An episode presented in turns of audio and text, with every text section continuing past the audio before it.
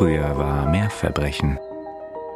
Der historische True Crime Podcast. Ihr Herz hüpft, ihre Euphorie scheint sie emporzuschwingen in den strahlend blauen Himmel. Nur das heiße Sommerwetter scheint sie niederzudrücken, während ihr Glück sie zum Strahlen bringt. Ist sie doch mit ihm unterwegs, ihrem Galan, ihrem Verlobten. Die beiden treten in den Schatten einer Baumreihe. Dort ist es zwar immer noch schwül, aber das Stechen des Firmaments bleibt aus. Er stößt sie neckend von der Seite an und drückt ihr die Waffe in die Hand. Rehschen, du bist ja ein wahres Reh. Traust dich nicht, was? Ach komm, erwidert sie ausweichend, will aber auch die ausgelassene Stimmung zwischen ihnen nicht trüben. Ihre schwitzige Hand greift nach dem Revolver. Na gut, aber dann lässt du mich auch in Ruhe damit, ja? Du und deine Spiele. Ich dachte, wir gehen ins Wirtshaus. Ja, mein Schatz, entgegnet er vorwitzig. Wenn du dich traust. Resigniert führt sie die Waffe an ihre Schläfe. Nur du weißt, warum du es witzig findest, dass ich mit einer ungeladenen Waffe auf mich selbst ziele. Das Letzte, was Therese sehen sollte, ist der Blick ihres Geliebten, der sich hart und eiskalt in ihr Herz bohrt. Ähm, okay. Also es sagt mir bis jetzt überhaupt nichts, aber das ging nicht so, wie ich mir das am Anfang vorgestellt hatte. Äh, krass. Was hast du denn erwartet? Naja, also es war ja so eine Liebesszene und die Waffe hat mich dann schon überrascht, muss ich sagen. Wahrscheinlich nicht nur dich. Nee, denke ich auch. Also, nee, ich habe keine Ahnung. Unbekannter Fall, aber klingt spannend. Dann kannst du dich sehr, sehr freuen. Ich hoffe, das machen unsere Zuhörerinnen und Zuhörer auch auf den Fall des sogenannten Dienstmädchenmörders Hugo Schenk, der mit seinem Kumpan Karl Schlosserek zu Beginn der 1880er Jahre die K&K Doppelmonarchie in Angst und Schrecken versetzte. Äh, nee, habe ich tatsächlich noch nie was von gehört. Sehr spannend. Der gute Mann wurde damit zu einem der bekanntesten Serienmörder des Landes, heute Österreich. Mhm. Und vieles am heutigen Fall, besonders bezogen auf die Situation junger Frauen, die, um Geld zu verdienen, vom Land in die Stadt zogen, wird euch an einige Fälle erinnern, die wir schon besprochen haben, sei es bei Jack the Ripper oder H.H. Holmes Mhm. oder noch ganz vielen anderen unserer Fälle. Doch first things first, äh, genug des Denglisch, denn weißt du, Nina, was heute mit dieser Folge ist? Ja, Katharina, ich weiß es. Es ist unser Jubiläum. Hey, stellt euch also äh, Party und knallende Korken vor, denn wir haben Geburtstag. Genau. Ja, heute ist es genau ein Jahr. Genau, dass wir früher war mehr Verbrechen gestartet haben. Also, bevor wir in unsere heutige Zeitreise starten, stoßen wir daher imaginär auf diesen Anlass mit euch an und möchten euch allen zuvorderst, die ihr an den Empfangsgeräten zuhört, von Herzen danken. Und ich ziehe das jetzt hier total durch. Ich habe meinen Wein dabei. Also, ne, auf euch, ihr Lieben. Vielen, vielen Dank für eure Unterstützung und alles, was ihr für uns getan habt. Wir können gar nicht fassen, dass es jetzt tatsächlich schon ein ganzes Jahr läuft hier bei uns. Nina opfert sich quasi, um mit euch anzustoßen, weil ich heute meinen Fall habe und deswegen meiner Zunge nicht traue. Wenn ich Alkohol getrunken habe, muss Nina das heute für uns doppelt tun. Genau, weil das ja immer eine gute Idee ist. Aber cheers. Ich glaube, ich kann für uns beide sprechen, wenn ich sage, dass wir vor einem Jahr nicht zu träumen gewagt hätten, Mhm. dass jemals irgendjemand uns dabei zuhören würde, wie wir über historische Verbrechen reden. Und nun seid ihr schon so viele. Ja. Schreibt uns täglich und bei einigen von euch haben wir schon das Gefühl, dass man sich persönlich kennt. Ich kann nur sagen, wow. Echt unglaublich. Also das hat sich wirklich hier, glaube ich, niemand erträumt. Und wenn ihr auch weitere Jahre mit uns verbringen möchtet, dann folgt uns doch auf Instagram oder auf den Podcast-Plattformen eurer Wahl. Das freut uns immer sehr. Schreibt uns Nachrichten oder auch gerne mal eine E-Mail. Die Kontaktdaten findet ihr natürlich wie immer in den Show Notes und wir wollen uns wie immer auch ganz herzlich bedanken für alle die von euch, die uns schon eine kleine Spende in unsere Kaffeekasse gegeben haben. Das hilft uns wirklich so sehr weiter und wir freuen uns riesig, dass Ja. ihr euch da so beteiligt. Herzlichen Dank.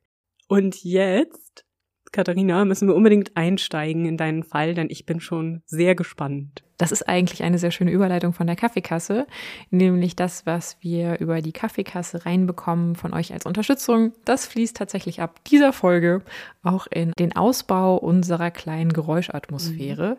Wir sind gespannt, ob es euch auffallen wird. Lasst uns dazu doch gerne mal ein bisschen Rückmeldung da. Ja. Doch nun, du hast es schon gesagt, genug der Geburtstagsfeierei. Denn wir sind aus einem bestimmten Grund heute hier zusammengekommen.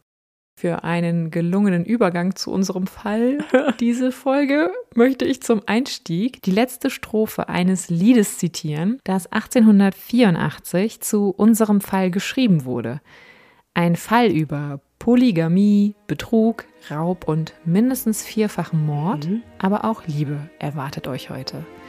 Wieder einmal geht es um Mord an jungen berufstätigen Frauen, die im 19. Jahrhundert in die Stadt zogen und deren Verschwinden viel zu lange unbemerkt blieb. Ihre Geschichte, die werdet ihr heute zu hören bekommen. Ich zitiere Darum, Mädchen, nehmt den Rat zu Herzen, prüfet erst genau der Männer Herzen. Wenn die Lieb auch noch so lebhaft spricht, lasset euch nicht allzu schnell betören. Wenn auch einer sollte Treue schwören, glaubet ja, den Männer schwüren nicht. Mhm, guter Tipp. Reist mit uns also nach Wien zur Zeit der österreich-ungarischen Monarchie. Mhm. Im August 1883 verschwindet Therese Ketterl, Köchin und Dienstmädchen im Haushalt des Finanzbeamten Otto Freiherr von Buschmann, von einem auf den anderen Tag mit all ihren Habseligkeiten, während ihr Dienstherr im Urlaub weilt. Mhm. Am 20. Dezember im gleichen Jahr, also 1883, also knapp vier Monate später, werden die aus Böhmen stammenden Katharina Thiemal, 47 Jahre und Köchin, und ihre Nichte Josephine, 33 Jahre und Stubenmädchen, von Angehörigen in einem anderen Bezirk in Wien ein zweites Mal als vermisst gemeldet. Auch sie seien bereits seit dem Frühsommer verschwunden. Ein zweites Mal vermisst gemeldet? Die Verwandten hatten tatsächlich die beiden schon im August als vermisst gemeldet, als sie das erste Mal nicht mehr aufgetaucht sind. Danach ist aber tatsächlich nicht wirklich ermittelt worden und deswegen gehen die Verwandten nun ein weiteres Mal zur Polizei und stellen noch einmal eine Vermisstenanzeige. Das ist später relevant, ihr werdet noch verstehen, warum. Diese vermissten Fälle von Dienstbotinnen hätten wie so viele zu der Zeit, und ihr habt das ja schon in ein paar unserer Fälle gehört, einfach in Vergessenheit geraten können, hätte nicht ein versierter Ermittler ein richtiges Bauchgefühl gehabt.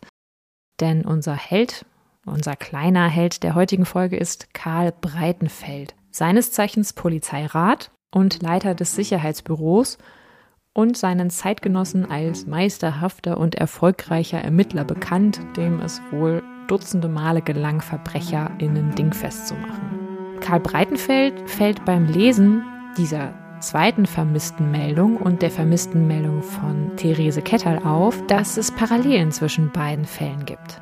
Nicht nur sind sie alle Hausangestellte, weiblich, in mittlerem Alter und alleinstehend, aber vor allem alle drei Frauen haben sich einiges angespart. Und auch dieses Geld ist mit ihnen verschwunden.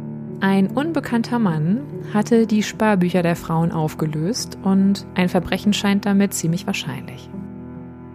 Therese Ketter hatte man vor ihrem Verschwinden öfter zusammen mit einem attraktiven blonden Mann gesehen, an dessen Namen sich aber niemand erinnern konnte. Und auch in Katharina und Josephine Thiemals Umfeld gab es einen häufig gesehenen attraktiven Mann, der sich als Hugo Schenk vorgestellt hatte. Als Breitenfeld und seine Kollegen nun diesen Hugo Schenk durchleuchteten, sie waren sich natürlich nicht sicher, ob das ein echter Name ist, sind ziemlich positiv überrascht, dass der Mann kein Unbekannter für die Ermittlungsbehörden ist, denn er verfügt bereits über eine dicke Akte, mhm. denn Hugo Schenk ist ein verurteilter Betrüger und Hochstapler. Und ganz getreu dem Klischee des Hochstaplers oder der Berufsbezeichnung oder Berufsethik wechselt Hugo Schenk gerne mal nicht nur seinen Aufenthaltsort, sondern auch immer mal wieder seinen Namen und seine offizielle Berufsbezeichnung. Ihr müsst euch an der Stelle auch noch vor Augen führen, das ist für den vorliegenden Fall sehr wichtig, dass sich das Reich, in dem wir uns befinden, seit der Errichtung der österreich-ungarischen Doppelmonarchie im Jahr 1867 bis in Teile der heutigen Staaten Italien, Kroatien, Montenegro, die Tschechische Republik, Polen, Ukraine und Rumänien erstreckte. Bis 1918 sollte es sich sogar noch weiter ausdehnen. Und dieses riesige Reich nutzte Hugo Schenk mit seiner enormen Größe in vollen Zügen aus. Er reiste nicht nur in Anführungszeichen geschäftlich durch das Land, sondern er lebte mal in Wien, mal in Linz, mal in Böhmen und an vielen weiteren Orten mehr.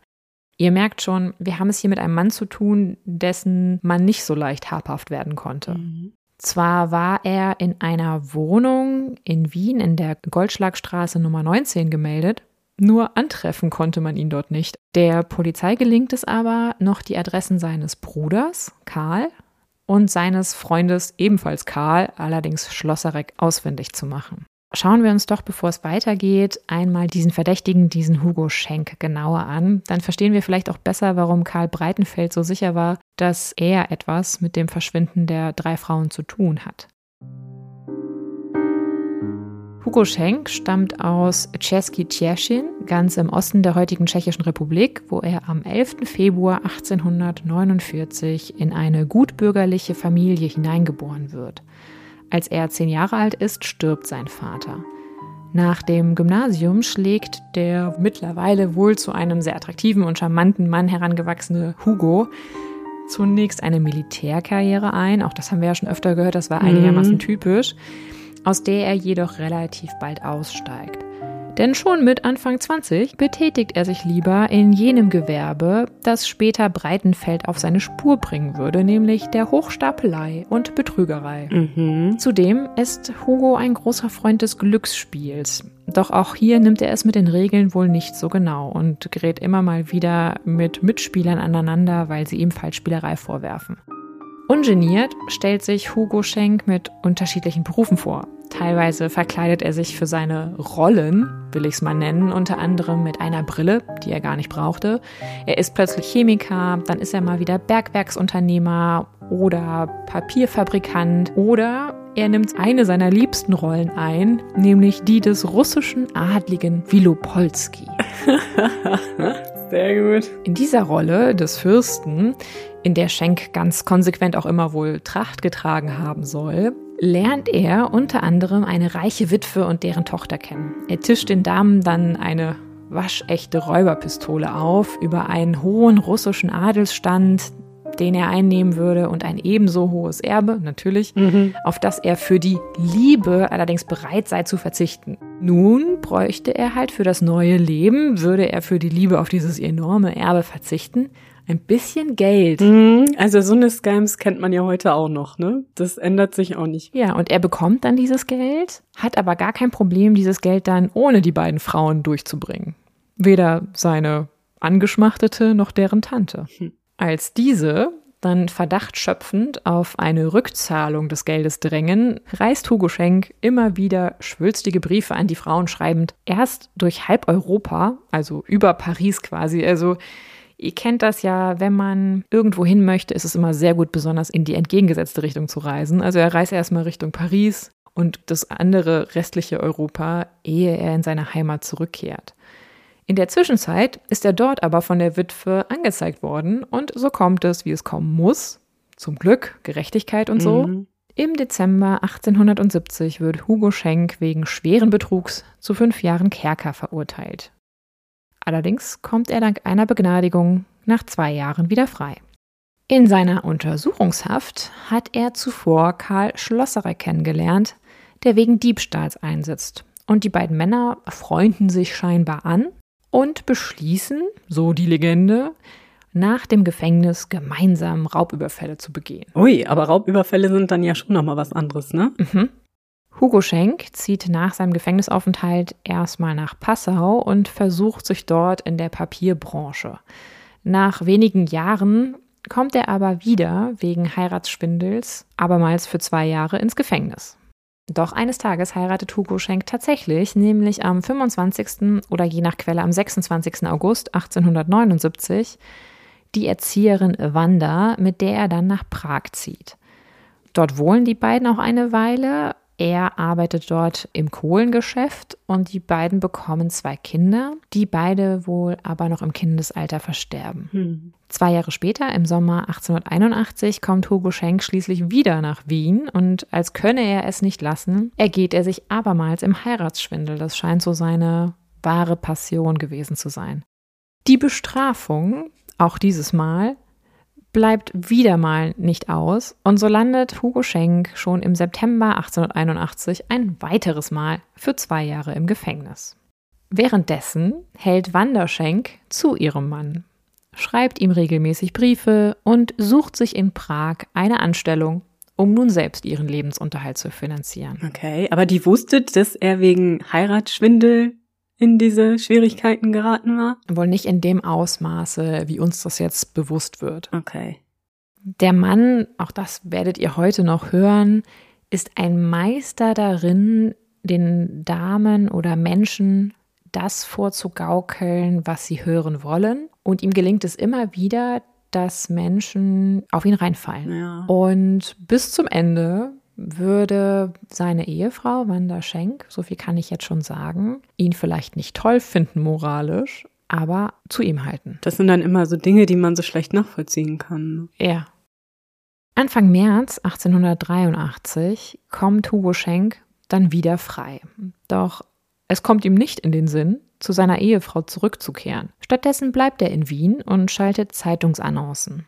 Darin bietet er an, Arbeitssuchenden, die in der Lage seien, eine Kaution zu zahlen, Jobs zu vermitteln und noch einiges mehr. Er erinnert sich auch an seinen Haftkumpanen Karl Schlosserek und gemeinsam begehen die beiden ein paar Raubüberfälle, wie sie ja schon ausgemacht hatten. Teilweise erfolgreicher, teilweise eher misslungen.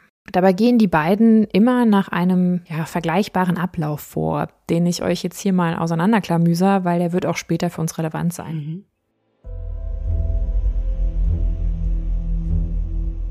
Die beiden reisen mit den jeweiligen Arbeitssuchenden, die sich auf die Annoncen gemeldet hatten, mitsamt deren Sparbücher und Erspartem, zu einem vermeintlich neuen Arbeitgeber.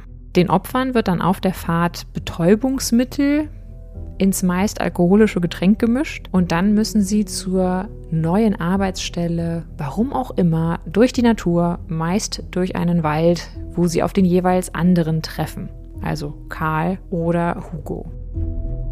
Dort wird dann versucht, das Opfer auszurauben, also niederzuschlagen. Es ist ja eh schon betäubt und damit körperlich nicht mehr in der Lage, sich komplett gut zu verteidigen. Und so will man es niederschlagen, ausrauben und dann türmen. Mord ist für die beiden scheinbar zu diesem Zeitpunkt nur der äußerste Ausweg und soweit ich weiß, kam es in dieser Zeit auch zu keinerlei Morden. Mhm. Sie sind nicht unbedingt die erfolgreichsten Räuber, das muss man dazu sagen. Also einem Opfer gelingt es, sich so zu wehren, dass es fliehen kann und zwar halt noch mit komplett seinen Habseligkeiten zum Glück. Und die beiden versuchen zu türmen und so sich wieder der Verfolgung zu entziehen. Aber kehren wir erstmal weg von diesen beiden doch eher bemitleidenswerten Herren Ja. zu Karl Breitenfeld und den polizeilichen Ermittlungen nach den Vermisstenanzeigen im Dezember 1883. Mhm.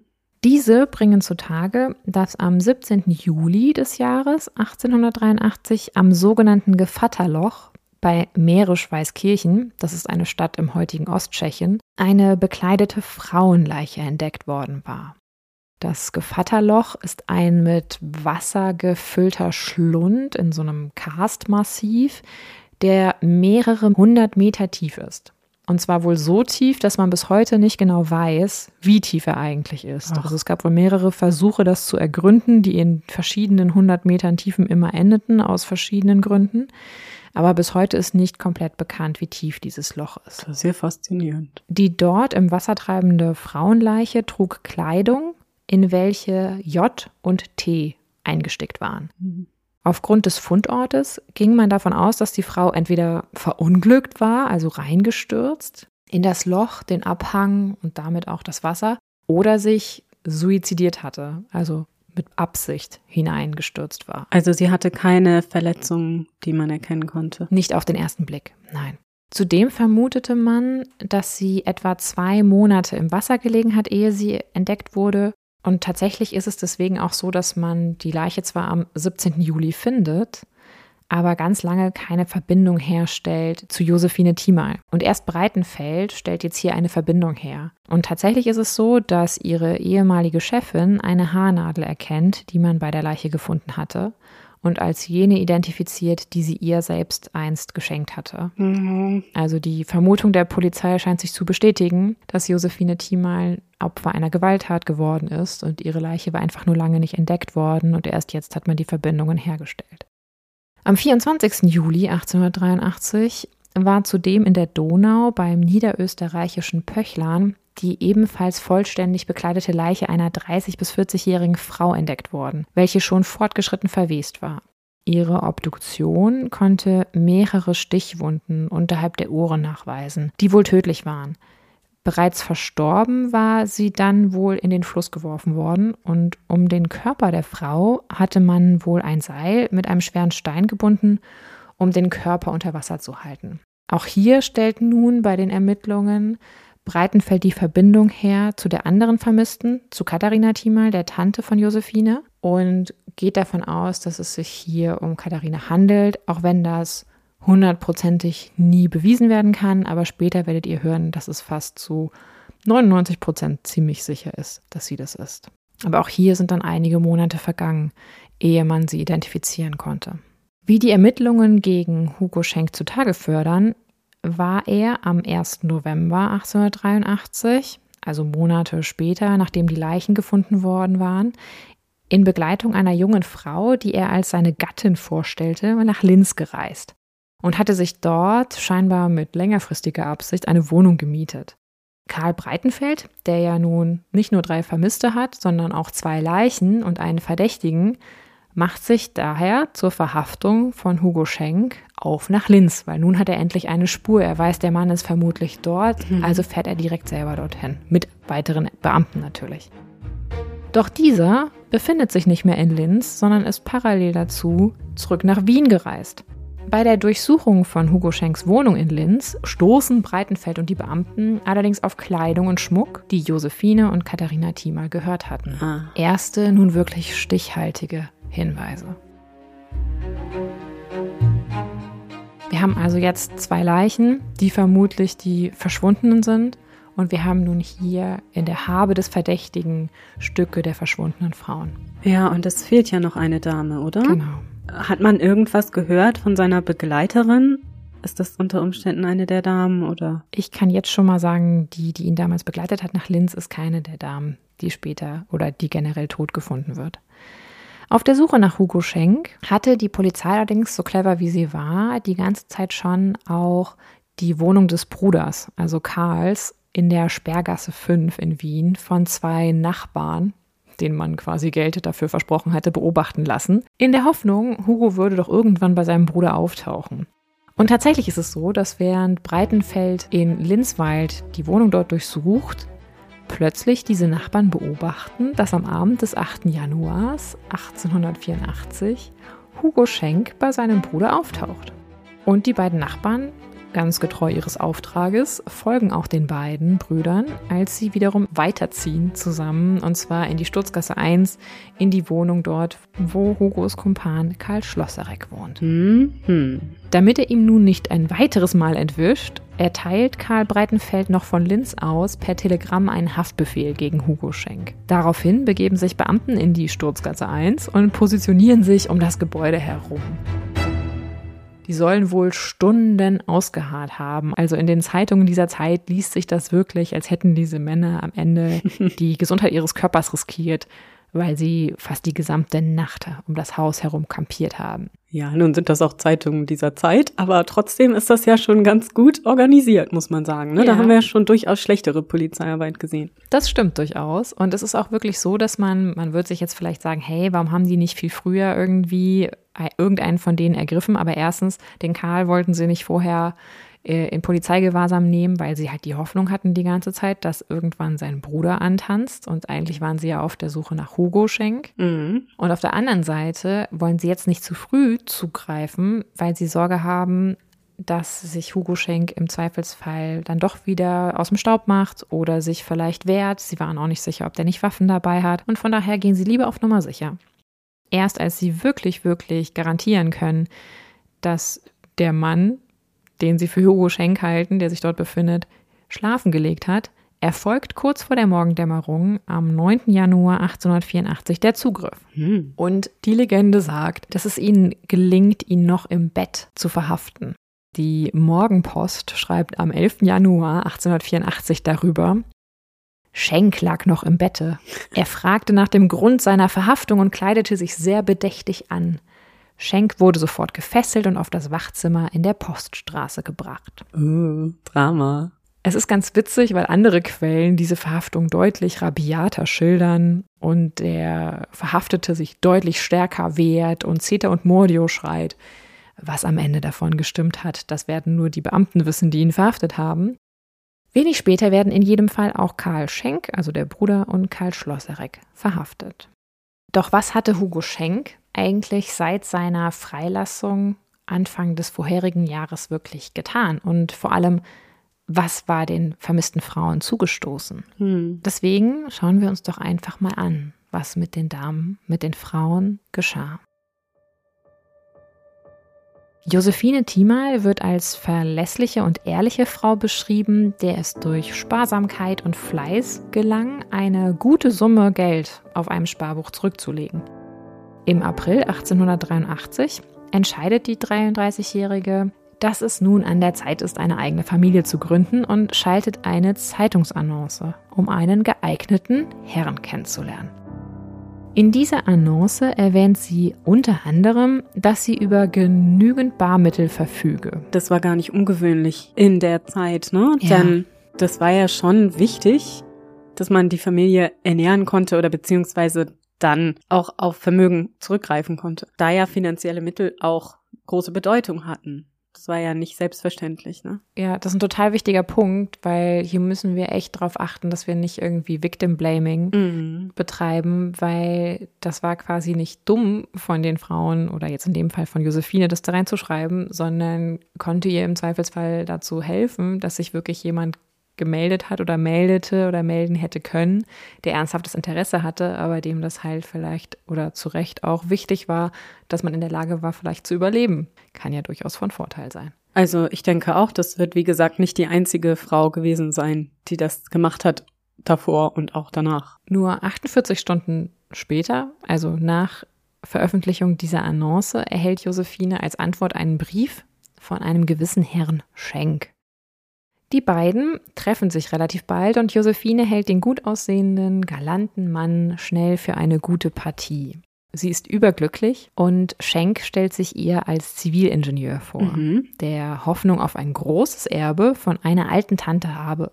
Nach ein paar Treffen scheint alles auf eine Verlobung hinzusteuern, da er jedoch keine Dienstmagd heiraten könne, fordert Hugo Schenk von Josephine, dass sie ihre Anstellung verlasse und bis alles vollzogen ist, auch seinen Namen geheim halte. Josephine erzählt jedoch einer guten Freundin von ihrem Verlobten und den gemeinsamen Plänen Gut, Josephine. und deswegen haben wir hinterher auch Zeuginnenaussagen, die berichten, dass Josephine einen gewissen Hugo Schenk ja, plante zu ehelichen. Ebenfalls im April 1883, ihr seht schon, ich gehe jetzt chronologisch vor, sucht die 24-jährige Emilie Höcksmann via Annonce, genau wie Josephine, einen Ehemann. Mit einem einfühlsamen Schreiben meldet sich am 26. April ein Hugo Schenk, Zivilingenieur. Und recht bald lernen sich die beiden kennen und scheinbar auch mögen oder lieben. Und Schenk versucht Emilie wohl auch zum Sex zu drängen. Auch. Allerdings ist es wohl so, dass sie sich dagegen zu Wehr zu setzen weiß und nicht darauf eingeht. Am 10. Mai 1883 kündigt unterdessen Josephine Thiemal entgegen dem Widerstand ihrer Arbeitgeberin, weil sie war ja eigentlich sehr fleißig, wir haben es gehört, sie hat sich viel selber aufgebaut und erarbeitet, ihre Anstellung und verlässt das Haus ihrer ehemaligen Dienstherren. Sie soll sich mit Hugo Schenk an der Wiener Votivkirche treffen. Das ist das letzte Mal tatsächlich, dass ihre Freunde und Familie etwas von ihr hören. Die beiden, also Josephine und Hugo, reisen nach Meere-Schweißkirchen. Wir erinnern uns vielleicht, in der Nähe wurde eine Leiche später gefunden. Unter ihren Habseligkeiten führt Josephine auch 500 Gulden mit, die Hugo Schenk dort einzahlen möchte. Mhm. Karl Schlosserek stößt zu den beiden und am 21. Mai machen sich die drei auf einen Ausflug auf, nachdem sie in einem Gasthaus etwas getrunken haben. Die Getränke wurden von den beiden Männern möglicherweise mit Schlafmittel oder ähnlichem versetzt und als Josephine im Wald dann bewusstlos wird, so zumindest später die Aussagen, entwenden die beiden Männer ihre Wertsachen, binden ihr einen Strick mit einem Stein um den Körper und werfen sie vermutlich gemeinsam in das nahegelegene Gevatterloch. Gott, wie schrecklich. Dann war sie also noch am Leben, als sie sie da reingeworfen haben. Das kann man hinterher nicht mehr klar sagen. Furchtbare Vorstellung. Ja. Am nächsten Morgen reisen die beiden dann, also Schenk und Schlosserek, ohne mit der Wimper zu zucken, zurück nach Wien, aber nicht ohne, dass Hugo Schenk, weil der hat ja noch so ein paar andere heiße Eisen im Feuer, die Zeit nutzt, noch von Weißkirchen aus an Emilie Höcksmann zu schreiben und ein Treffen zu vereinbaren. Wir erinnern uns, mit der musste er ja auch noch weiter anbahnen. Mhm. Bei diesem Treffen enthüllt er Emilie dann sein großes Geheimnis. Ihr könnt euch jetzt mal ganz kurz bitte im Kopf vorstellen, was er ihr wohl gesagt hat. Nina, was denkst du? Äh, Was glaubst du, ist das große Geheimnis von Hugo Schenk? dass er verheiratet ist? Äh. Ja, ich bin unromantisch, wie ihr alle seht. Ähm, dass er sich verliebt hat. Äh. Das ist noch ein Versuch. Äh, dass er reich ist. Äh. Dass er im Knast war. Äh. Jetzt sag's halt. Nein, das große Geheimnis von Hugo Schenk ist auch zum Beispiel nicht, dass er ein Mörder ist. Das große Geheimnis, das er ihr enthüllt, ist, dass er eigentlich Graf Wilopolski sei. Ach so, natürlich, wie dumm von mir. Ja, sicher. Das leuchtet ein. Es wird noch besser. Und dass er als Geheimagent Oh für Gott. die russischen Nihilisten, Ja. das war damals eine revolutionäre Bewegung im russischen Kaiserreich, arbeitet und dass auf ihn ein Kopfgeld ausgesetzt ist und er nun zusätzlich auch noch befürchten müsse, dass man ihn umbringe, wo er sich doch Emilie gegenüber offenbart habe. Er nimmt sie also auch schon ganz schön unter Druck, Hm. muss man sagen, weil die Frau denkt natürlich jetzt, oh Gott, jetzt habe ich ihn auch noch in der Hand und eventuell wird er umgebracht. Hier liegt aber auch der Grund, sagt er, dass er sie nicht heiraten könne, da er ja unter einem Alias lebe und Hugo Schenk sei ja nicht sein wahrer Name.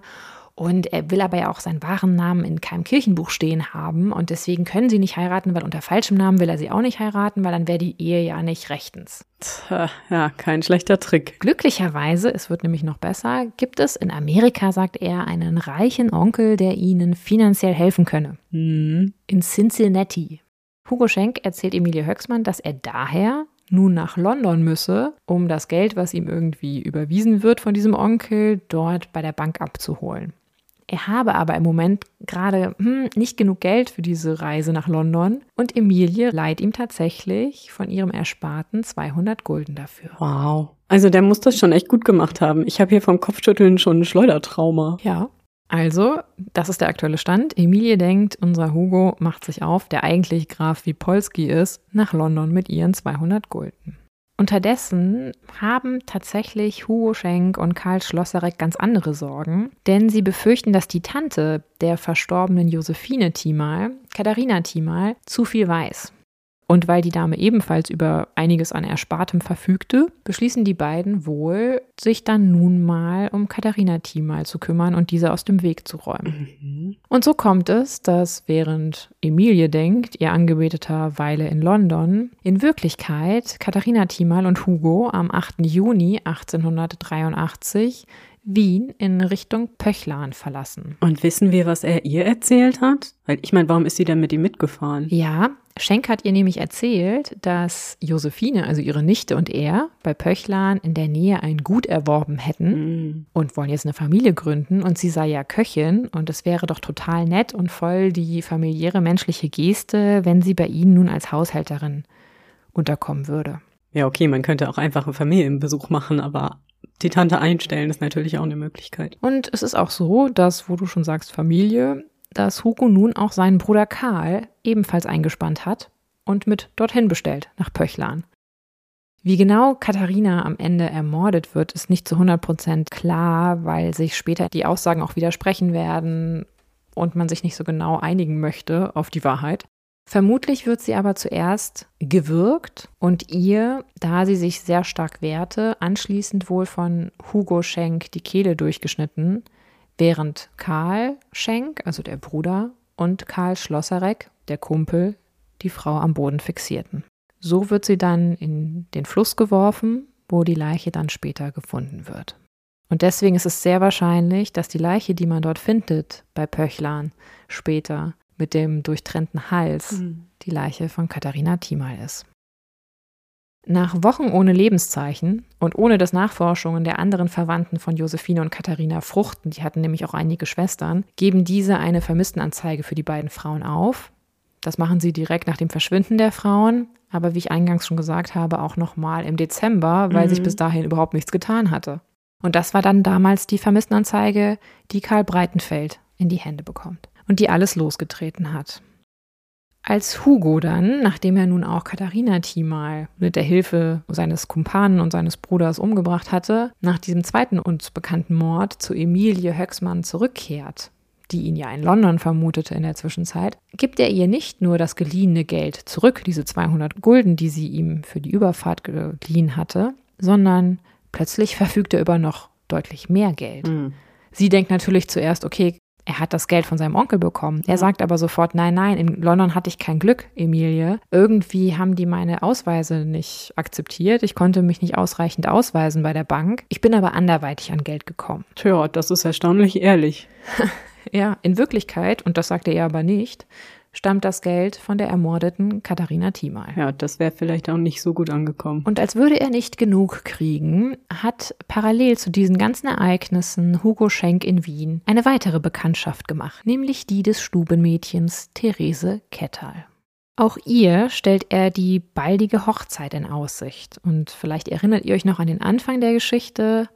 Auch sie ist eine der vermissten Frauen. Mhm. Da ihr Dienstherr selbst verreist ist, empfiehlt ihr Hugo, ihre Wertsachen doch lieber nicht unbemerkt im leeren Haus zu lassen, denn beide haben eigentlich vor, nun eine geplante gemeinsame Reise zu unternehmen.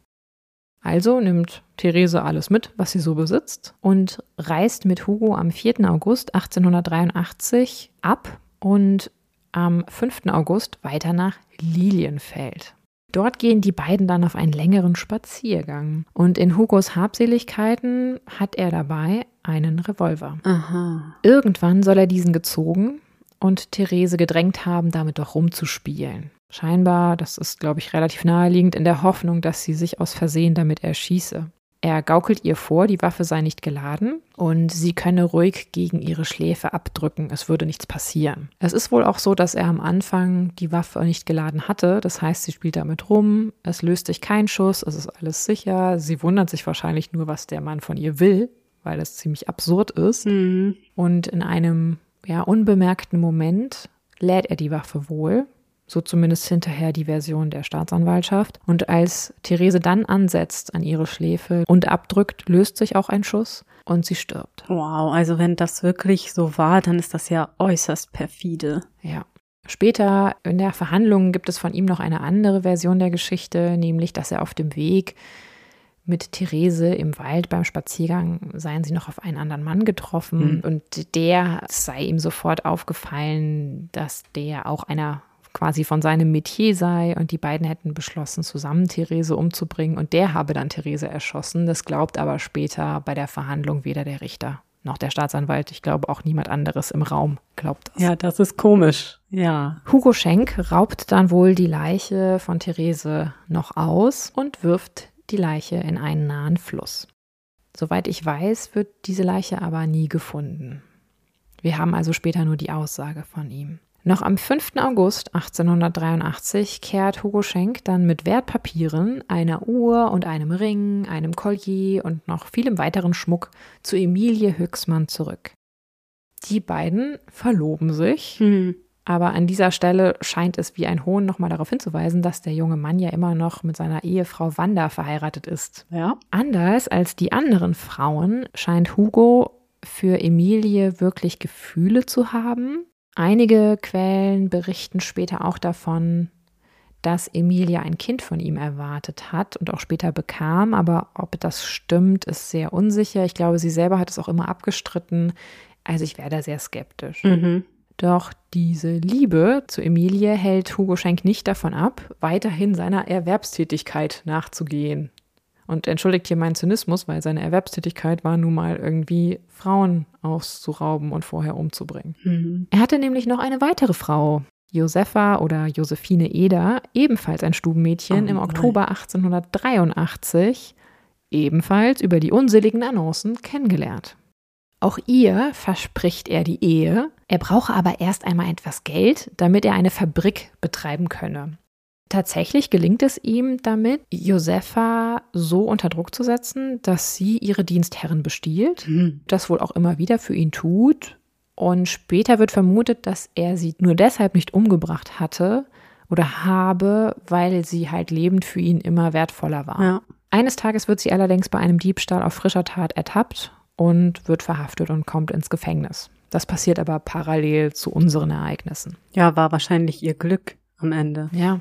Dennoch gibt es noch ein weiteres Opfer von Hugo Schenk, nämlich Rosa Ferenzi. Und hier haben wir nun diese sogenannten vier Opfer, von denen wir wissen. Also wir zählen nochmal zusammen. Theresa Ketterl, die Timals, Mhm. also Josephine Timal und Katharina Timal und halt Rosa Ferenzi. Wie bei allen anderen hatte auch ihr Hugo versprochen, sie zu heiraten. Und zwar ganz konkret im Dezember. Das hatte wohl damit zu tun, dass sie für den Dezember einen Termin hatten, wo er sich notariell beglaubigen ließ, dass er Zugriff auf ihr Sparbuch erhielt. Da die junge Frau ihn aber immer mehr drängt und der Monat Dezember nun angebrochen war, er allerdings ja mittlerweile schon das hatte, was er wollte, nämlich Zugriff auf ihr Sparbuch, will Hugo Schenk sie loswerden. Und er und sein Bruder Karl halten nach einem geeigneten Tatort Ausschau. Hugo und sein Bruder Karl, den er nun wieder eingespannt hat, fahren schließlich zusammen mit Rosa Ferenzi nach Pressburg und später kommt auch noch Karl Schlosserek dazu. Der Ablauf ist dann vermutlich so, dass Karl Schlosserek Rosa bei einem Spaziergang auf ein Zeichen von Hugo erschlägt und gemeinsam die Männer dann den Körper der Frau in die Donau werfen. Auch Rosas Leiche wird nie entdeckt werden, soweit ich weiß. Nur ihre Kleidung und auch Blutspuren werden am Ufer später entdeckt und deswegen kann man sie später quasi ohne Leiche identifizieren. Also was einen daran ja so fassungslos macht, ist die Banalität des Ganzen, ne? Ja. Dass man einfach so diese Morde begeht, so Mhm. beim Spaziergang. Also es ist gar nichts Großes oder Außergewöhnliches. Also das finde ich wirklich schockierend. Das waren größtenteils ja tatsächlich Frauen, die für die damalige Zeit erst relativ spät sich auf die Suche nach einem Partner machten, Mhm. die aber viel gearbeitet hatten, die sehr fleißig waren, die vielleicht dann auch wirklich sehr eigenständig waren im Sinne von, sie haben sich was eigenes aufgebaut und die bewusst diese Entscheidung getroffen haben, nun eine Familie gründen zu wollen. Und dann treffen die jemanden, sind eigentlich ganz euphorisch und dann taucht da immer noch so ein anderer Typ auf und noch so ein Bruder und man ist unterwegs, man ist vielleicht sogar unterwegs kurz bevor man heiraten möchte. Wie irritiert diese Frauen gewesen sein müssen in diesen letzten Stunden, will ich mir gar nicht ausmalen. Ja, genau. Und auch die sozialen Ängste, die dabei wahrscheinlich eine Rolle gespielt haben werden. Ne? Ja. Also vielleicht war es ja gerade die Situation der Frauen, die sehr bemerkenswert ist, aber ja vielleicht auch so eine Angst ausgelöst hat, nicht gewollt zu werden, weil man eben nicht so der Norm entsprach, nicht so abhängig war. Und das vielleicht ja manche Männer auch abgeschreckt hat zur damaligen Zeit. Und dass diese Frauen dann gerade umso dankbarer und vorsichtiger waren, wenn dann so ein galanter, Ja. hübscher, junger Mann sich ihnen vorstellt. Aber vielleicht dann auch so umso einfacher zu Genau. manipulieren, weil sie halt, weil die Hürde für sie so viel höher lag, jetzt das wieder aufzugeben, indem sie ihm misstrauten. Ne? Genau. Und ich kann das total nachvollziehen. Umso schrecklicher finde ich das, was das für ein Kloß gewesen sein muss, der sich in diesen Frauen breit gemacht hat, weil das muss denen ja komisch vorgekommen sein, diese ganze Story. Die waren ja nicht Nee. dumm. Und es wird ja einen Grund gehabt haben, dass er sich ausgerechnet diese Frauen ausgesucht hat, die einer Arbeit nachgegangen waren, die Dienstmädchen waren Ja. oder Dienstboten waren, angestellt waren und eben nicht die reiche Tochter eines Bankiers oder so. Da hätte er ja auch Geld absahnen können. Aber diese Frauen waren wahrscheinlich relativ allein auf sich gestellt, selbstständig und leichte Opfer dadurch für ihn in der Zeit. Genau, und das hatte er ja schon einmal erlebt quasi. Das war ja mit so sein erster Heiratsschwindel gewesen. Was passiert, wenn du dich mit einer Frau einlässt, die aus einem höheren Stand kommt? Weil dann gibt es immer Leute, die dich verfolgen, im Zweifelsfall, wenn auffliegt, dass du betrügst und dass du stiehlst und dass du dich aus dem Mhm. Staub machst. Und bei diesen jungen Frauen oder bei diesen Frauen, die halt berufstätig in den Städten waren, die kamen ja oft aus weiter entfernten ländlichen Regionen. Die kamen teilweise bei der Größe dieses Reiches auch aus Regionen, die wirklich so weit weg waren, Böhmen, Mähren, Teile von Schlesien, dass bis die Verwandten davon erfahren haben, was bei den Frauen abging, war er schon über alle Berge. Und das war natürlich ein Vorteil, den er hier für sich ausnutzte. Und zwar ganz bewusst. Und deswegen halt diese Frauen auch dementsprechend behandelte wie Vieh. Ja, genau. Es war im Grunde für ihn viel einfacher, in Anführungszeichen, sich diesen Frauen, dieser Frauen zu entledigen, indem er sie umbrachte, anstatt irgendwas Ja, anderes das zu stimmt. Und außerdem hatten die Frauen ja auch mit einem Ruf zu kämpfen, der ihnen in der Zeit anhing. Wir hatten das ja so ein bisschen auch bei Jack the Ripper schon gehört, Ja. dass gerade Dienstmädchen oder Frauen in Dienstbotenberufen auch oft Opfer von sexuellen Übergriffen zum Beispiel wurden. Und dass man ihnen dann auch unterstellt hat, dass sie was weiß ich, schwanger geworden und weggelaufen sind oder ähnliche Dinge. Und deswegen auch nicht so schnell vermisst hat vielleicht. Umso trauriger ist das Schicksal. Ja. Diese Possen, die er erzählt, die wirken für uns heute total skurril und bringen einem dann doch unfreiwillig zum Lachen. Also mir geht es so, Mhm, genau. weil es so unglaubwürdig klingt und gleichzeitig tut es einem so schrecklich leid und das bleibt einem so im Hals stecken, weil man trotzdem nachvollziehen kann, warum diese Ja, Frauen sicher. das glauben wollten. Und ganz ehrlich, es gibt heute auch noch genug Menschen, die sich so verhalten, wo man, wenn du das einer dritten Person erzählst, wahrscheinlich auch jeder sagen würde, hä, was für eine bescheuerte Story. Aber wenn du da drin steckst, glaube ich, ist diese Hürde, das zu glauben, gar nicht so hoch. Ja, wie gesagt, also ähnliche Betrugsmaschen gibt es heute noch genauso. Kehren wir mit diesem Wissen um diesen extrem unsympathischen Kerl und seine Taten zurück zu dem frisch verhafteten Hugo Schenk. In Polizeigewahrsam leugnet er nämlich eine Beteiligung oder gar eine Schuld an irgendwelchen Verbrechen. Er zeigt sich relativ lange auch nicht gesprächsbereit oder er weicht gekonnt den Fragen aus, Hm. die man ihm stellt. Jedoch gelingt es Karl Breitenfeld im Verhör, Hugo Schenk mit einem Bluff aus der Reserve zu locken Hm. In dem Breitenfeld nämlich behauptet, die Polizei hielte Emilie Höcksmann für Schenks Komplizin und werde sie dafür auch bestrafen und belangen. Und dies löst bei Hugo Schenk wohl eine solch krasse Reaktion aus, dass er zusammenbricht und alles gesteht. Oh, wow. Okay, dann muss er sie ja wirklich gern gehabt haben. Ja, aber, und das ist der Moment, wo ich wirklich in der Geschichte da saß und ein bisschen Cheerleader-mäßig für Emilie getrommelt habe. Denn zwischenzeitlich hat ausgerechnet Emilie, die vielleicht wirklich die einzige Frau war, für die Schenk je Gefühle hegte, genau diese Frau hat Beweise geliefert, Ha. die das Geständnis von Schenk fast überflüssig machen. Denn auch wenn sie ihm wohl zugetan war, das mögen wir jetzt mal glauben, bringen die zwischenzeitlich erschienenen Berichte und Artikel über Hugo Schenk und die ermordeten und verschwundenen Frauen Emilie ins Zweifel. Ja, normale Reaktion. Und ihr wird bewusst, dass der Schmuck, den er ihr geschenkt hatte, von den ermordeten Frauen stammt. Hm. Darunter ja Ketten, Ohrringe, ein Armband und einzelne Diamanten. Oh, stell dir das mal vor. Wie furchtbar. Da geht es einem wirklich kalt den Rücken runter. Ja. Und so macht sich Emilie nämlich Stantepede auf nach Wien und übergibt die ganzen Sachen dem Polizeirat Breitenfeld. Super. Und wie sich herausstellt, sind ihre Vermutungen vollkommen korrekt. Einige der Sachen können eindeutig Therese Kettal zugeordnet Ach. werden. Arme Emilie. Wohl der letzte Nagel im Sarg von Hugo Schenk, Ja. will ich meinen. So viel zu Karma. Mhm, allerdings. Was man vielleicht noch sagen muss, so ganz losgesagt hat Emilie sich wohl nicht von ihm, denn später vor Gericht, nachdem sie ihre Aussage getätigt hat, die sie aber wohl scheinbar wahrheitsgemäß getätigt hat, also sie hat ihn jetzt nicht in Schutz genommen, versucht sie aber wohl nochmal seine Hand zu nehmen. Sie wird dann sehr brüsk vom Richter zurechtgewiesen, sie solle sich doch bitte vom Angeklagten fernhalten und verlässt dann den Gerichtssaal. Also sie scheint dennoch Gefühle für ihn gehabt zu haben. Umso beeindruckender finde ich, dass sie diesen Weg trotzdem gegangen ist. Ja, sehr starke Frau. Und das ist ja auch nicht so einfach, wenn du Ja. dich in jemanden verliebst und mit dem planst, dein Leben zu verbringen und dann sowas rausfindest. Also ich meine, sie hatte ja noch Glück, dass er scheinbar wirklich Gefühle für sie hatte, sonst wäre sie wahrscheinlich auch Opfer in anderer Form geworden. Aber das ist ja auch schrecklich. Was das für, mit dem Vertrauen machen muss, das man für andere Menschen empfinden kann. Stell dir das mal vor.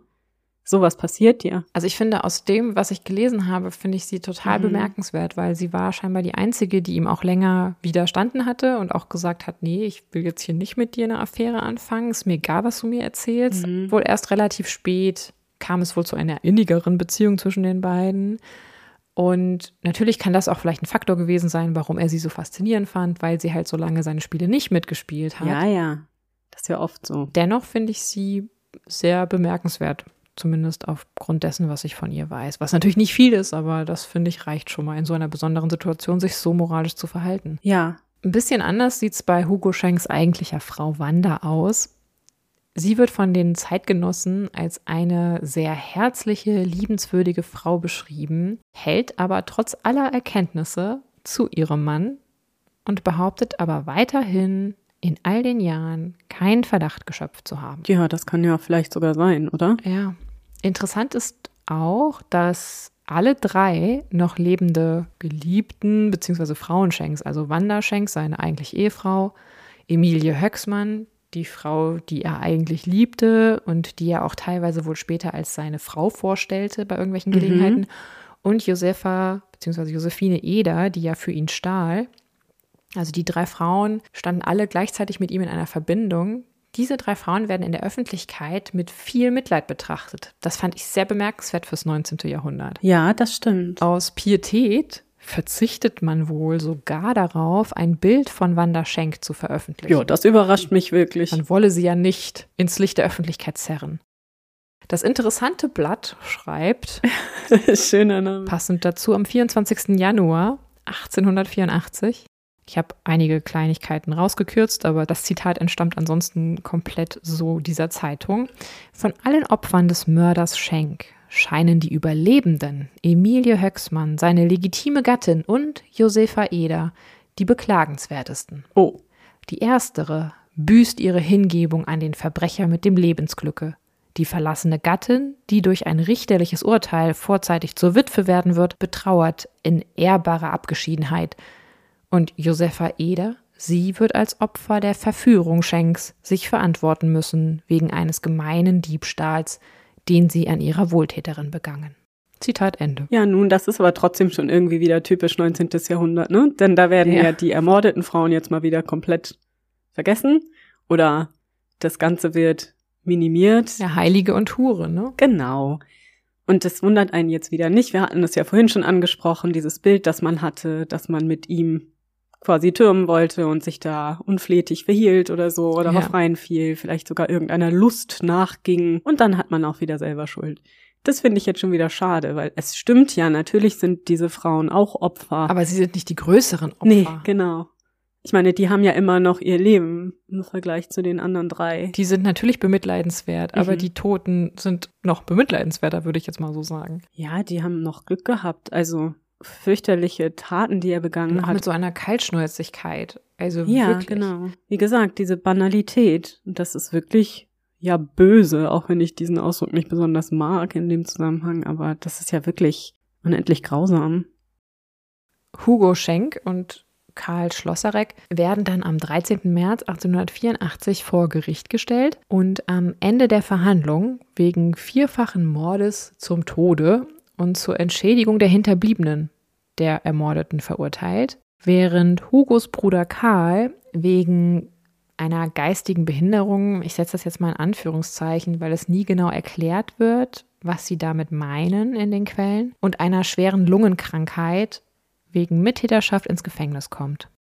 Karl hatte ja, also der Bruder, immer wieder nachgewiesenermaßen als Handlanger für seinen Bruder fungiert. Er hatte sich auch mal als Diener dessen ausgegeben. Er hatte ihm auch mal von seinem Arbeitsplatz, denn Karl arbeitete bei der Bahn, Fahrkarten besorgt und er hatte ihn ja wohl auch bei einigen der Taten zumindest mittelbar unterstützt. Mhm.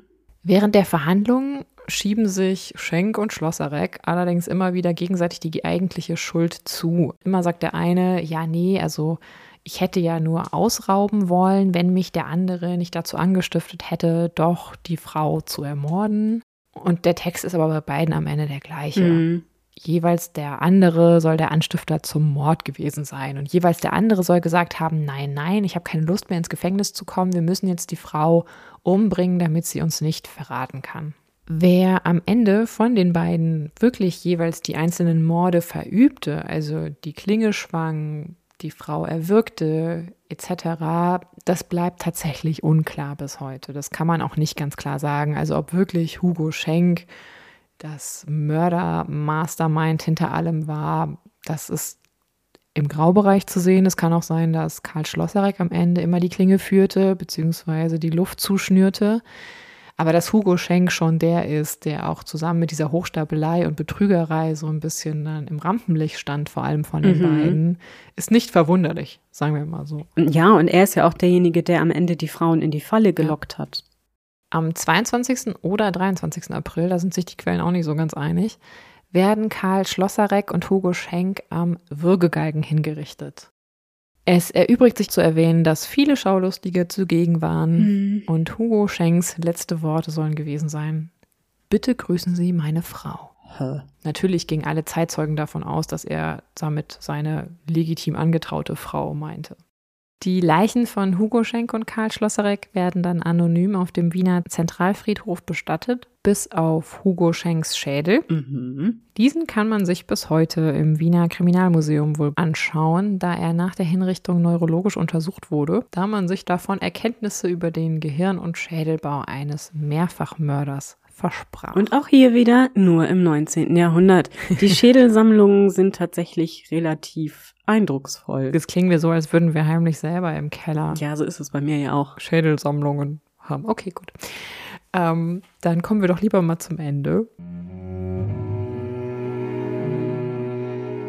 Es ist relativ wahrscheinlich, und das habt ihr euch wahrscheinlich jetzt auch schon selber gedacht, nachdem ihr diese Story gehört habt, dass Hugo Schenk noch mehr Frauen auf dem Mhm. Gewissen hat.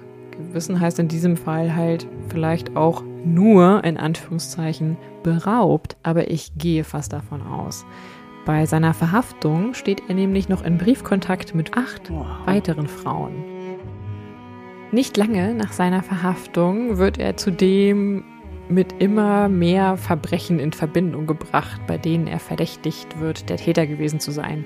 Auch das kennen wir natürlich schon Mhm. von anderen Fällen, dass plötzlich alle den Mund voll haben von diesem Verbrecher und alle dann natürlich sofort vermuten, okay, wenn ich hier jemanden vermisse und das ist auch noch eine Freundin und die ist vielleicht auch Stubenmädchen oder Hausangestellte in irgendeinem Haushalt, dann vermute ich sofort, dass der jetzt nun was damit zu tun hat. Ob das natürlich in all diesen Fällen zutrifft, das wissen wir nicht.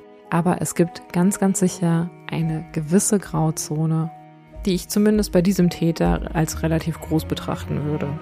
Später würde Hugo Schenk als erster österreichischer Serienmörder gelten. Mhm. Doch so skrupellos er sicher gemordet hat, das haben wir ja schon gesagt, bin ich mir sicher, dass er nicht der erste österreichische Serienmörder ist. Ja, und das wäre mein Fall für unseren ersten Geburtstag.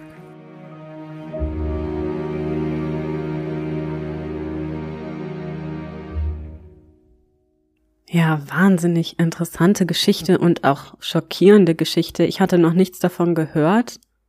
Also tatsächlich völlig unbekannter Fall für mich. Also vielen Dank dafür. Wieder viel gelernt heute und Sehr gerne. Sehr und gerne. eine wirklich auch sehr traurige und tragische Geschichte. Und da gab es sehr viele Opfer dieses Mannes oder dieser Männer. Ja. Und von Gewissen kann man da, glaube ich, nicht sprechen. Nee, mit diesem Gewissen ist es dann nicht sehr weit her.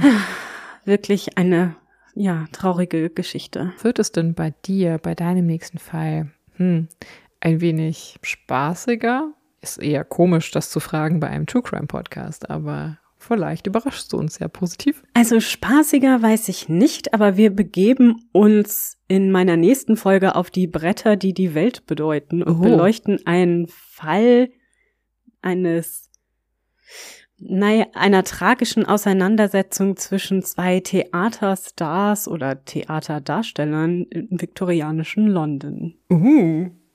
Okay, das heißt, wir bleiben dem Lieblingsjahrzehnt, Jahrhundert treu. Ja, es ist natürlich wieder mein Lieblingsthema und mein Lieblingsort. Ja, es ist auch wirklich eine spannende Geschichte. Hoffe ich. Aber guck mal, das ist doch gut. Sollte jemals irgendjemand unserer Zuhörer bei Wer wird Millionär sein und die, die eine Million Euro Frage ist, welches Jahrhundert ist das liebste von Nina? Von früher ja, weil das ja wahrscheinlich passieren wird. Das ist ja so eine leichte Frage. Das würde da nie kommen. Ja, vor allen Dingen, glaube ich, sind wir lange nicht bekannt genug, als dass man uns dazu irgendwie fragen sollte, könnte, erwähnen müsste. Ja, aber wie dem auch sei, nächstes Mal geht es jedenfalls in die Unterhaltungsbranche des 19. Jahrhunderts. Und wo wir gerade von Unterhaltung reden, Katharina, was hast du denn für eine Podcast-Empfehlung für uns für nächstes Wochenende? Ich habe tatsächlich ähm, keine Podcast, aber eine Medienempfehlung Oh. für euch, damit ihr die Zeit, die wir nicht auf euren Ohren sind, überbrücken könnt. Und zwar habe ich wiederum eine Empfehlung, die mir vorher Nina empfohlen hat. Das ist selten. Die gebe ich jetzt quasi weiter an euch. So ein bisschen Reise nach Jerusalem mit Empfehlungen. Und zwar, wenn ihr keine Lust habt, darauf Squid Game zu gucken, einfach weil es gefühlt alle eurer Freunde gerade schauen, dann schaut doch viel lieber die neueste Serie eines unserer Lieblingsserienschöpfers. Ja, Ja. Und zwar Mike Flanagan. ja, Midnight Mass. Also unbedingt anschauen, wenn ihr das noch nicht getan habt und Horrorfans seid. Wie immer hat er Yes. das grandios umgesetzt, finde ich. Es ist diesmal eine ganz andere Form des Horrors, muss ich gestehen. Ich finde, es unterscheidet sich schon sehr von dem Spuk in Bly Manor und Hill House. Aber ich fand es auch deswegen gerade so reizvoll, weil es halt was anderes ist, ein bisschen. Ja, und er versteht es eben unheimlich gut. Das hat er bei den anderen Serien auch schon sehr gut gemacht, diese tiefen menschlichen Beziehungen damit reinzubringen. Und das ist in dem Genre, das er Ja. diesmal verbrät, sehr selten der Fall, finde ich. Also es gibt noch andere Formate, ich will ja auch nicht zu viel verraten, aber ja, schaut auf jeden Fall rein. Ich fand's wirklich gut gemacht. Und Katharina offensichtlich auch, was mich sehr freut, denn es ist echt selten, dass mein Tipp mal gut ankommt. Ich bin da ja immer nicht so gut. Also ich habe so ein paar kleinere Kritikpunkte, das muss ich sagen, aber der Witz ist dadurch, dass er trotzdem auf so einem hohen Niveau ist, sind die mehr als verschmerzbar. Und ich finde, er hat in dieser Serie oder Miniserie es geschafft, wohl die schönsten letzten fünf Minuten der Ja. letztjährigen Film- und Fernsehgeschichte abzuliefern. Selten vergießt man so viel Tränen für die Bösen, in Anführungszeichen. Wer da nicht weint, ist auch selber schuld. Das stimmt. Und nicht vorspulen, ne? Und nur die letzten zehn Minuten angucken. Das ist Betrügen. Und uns dann schreiben. Nein, nein. Ja, genau. Ich habe alles gesehen. Also wir sind sehr gespannt, was ihr dazu Mhm. sagt. Wir halten euch natürlich auf dem Laufenden mit Empfehlungen. Ihr werdet auch beim nächsten Mal wieder eine zu hören bekommen. Und in dem Sinne freuen wir uns sehr, nächstes Mal in die Unterhaltungsbranche einzutauchen. Ja. Im viktorianischen Großbritannien. So ist es. Bei Früher war mehr Verbrechen. Dem historischen True Crime Podcast.